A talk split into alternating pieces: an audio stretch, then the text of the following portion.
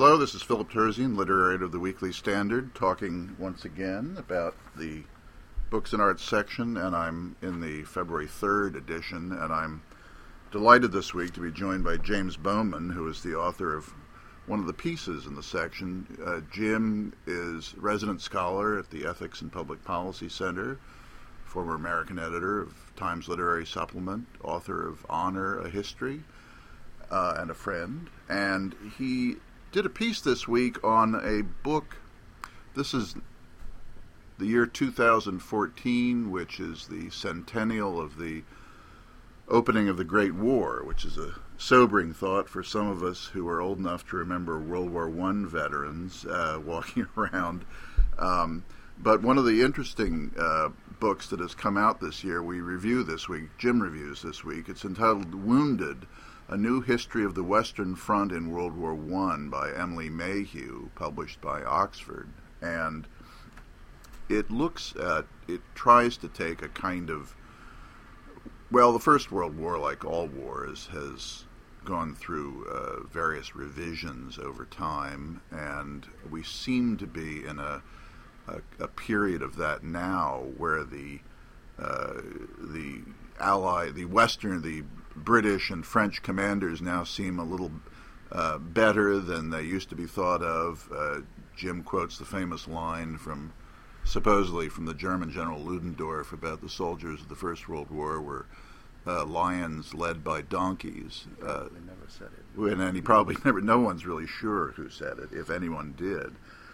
Um, but Wounded uh, is an interesting book because it looks at the war, uh, in effect, from a medical standpoint. Um, each war, I guess, uh, medicine advances to some degree, and one of the I guess, tragic ironies of the First World War is that uh, the mechanization of war was such that there were a tremendous number of casualties. Uh, flesh versus iron always works out that way, but that the means to uh, enable soldiers to recover from wounds uh, uh and the efficiency of uh, medical services on the World War I battlefields was greater than it had been in well, I guess in the Franco-Prussian War 50 years earlier and so on. Is that is that fair to say? Oh, absolutely, yes. And in, in the intervening uh, half century, um, there was the discovery of, uh, of antiseptic and, uh,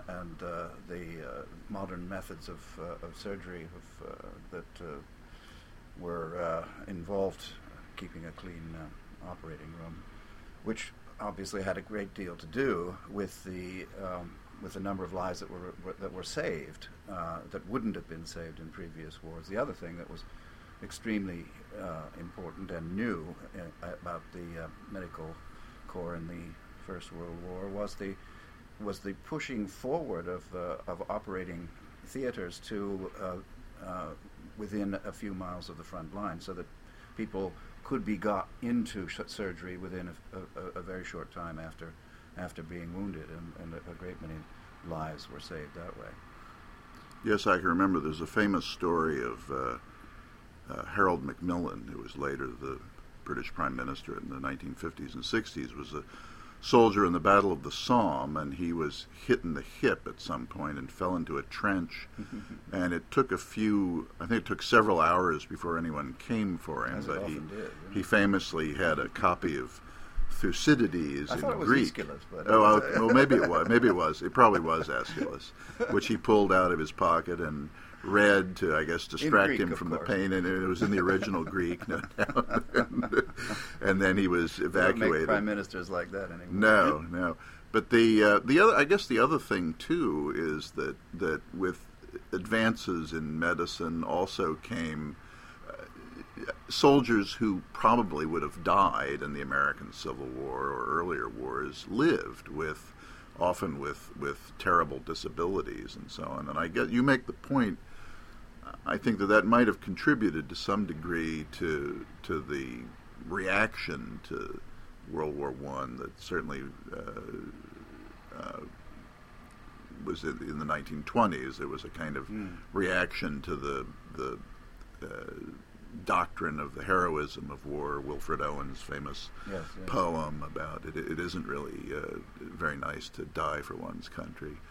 Um, is that true? Do you think? Well, I think I think so. Yes. Uh, the, what what was most different about about that war, and, and one reason why it's it, it it it has it occupies the very large place in the in the common uh, imagination that it does uh, still a century later, is that uh, is not so much that so many were killed, but that so many survived and and and lived uh, as living witnesses, living uh, evidence of the uh, the horrors of war, uh, because uh, they were walking around with the with the evidence of their their wounds still upon them. A- And I guess it was the first time that there was sort of official recognition of what we would, or what at the time was called shell shock, the Yes. sort of psychiatric or psychological uh, cost of combat, especially the kind of trench warfare of World War One, which which was hard on anyone's nerves, and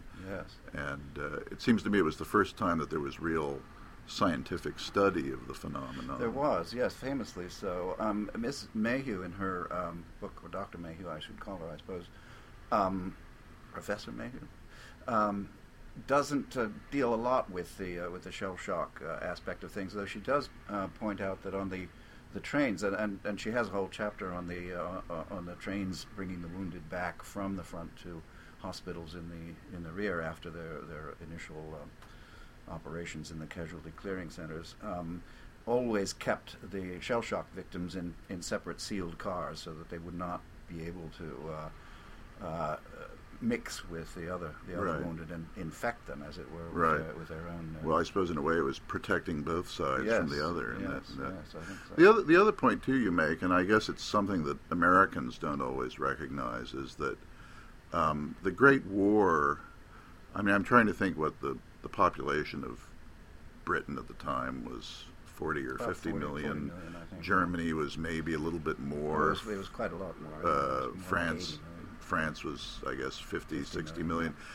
And each country lost about a million dead, I suppose. The Germans, I think, lost two million, Yeah. uh, and the uh, the French about a million and a million and a million four, I think, something. And British, not so much, only about uh, three quarters of a million.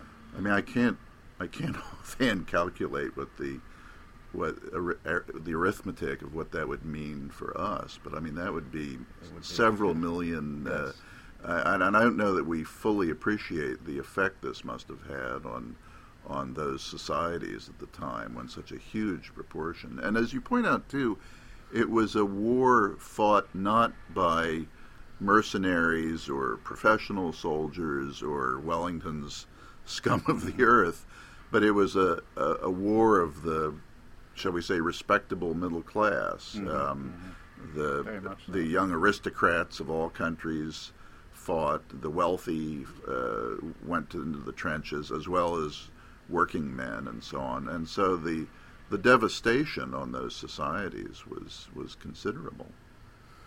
Yes, it, uh, it it certainly was. Oh, the, it's interesting thing, as I as, as I wrote in um, in my book um, a few years ago, um, was that actually the the, the the reaction, what we now think of as as the uh, the, the popular view of uh, of the war as, as uniquely horrifying and and and futile um, and foolish, uh, didn't really. Um, come about until about a decade after it was over. Um, it was it was around 1920, 28, 29 uh, that you started to get uh, uh, you know plays like Journey's End or or novels like All Quiet on the Western Front, which which made popular that view, and which, Right. which has been uh, very uh, prominent ever since.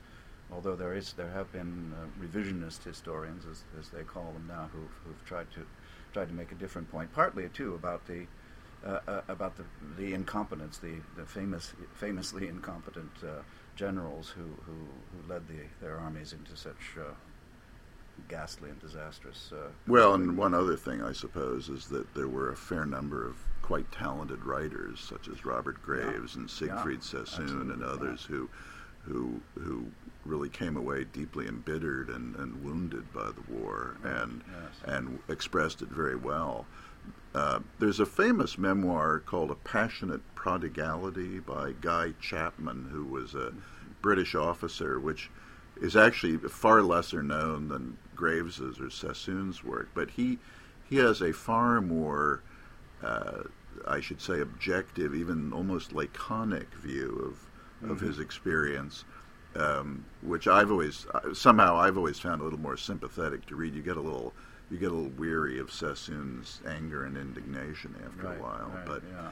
but anyway, as I say, this this this is this year is the centennial of the Great War, and we have we have uh, uh, inaugurated our observances with James Bowman's wonderful essay on this book, which I hope that you all will read and enjoy in this week's issue. Thank you very much, Jim. Thank you for inviting me.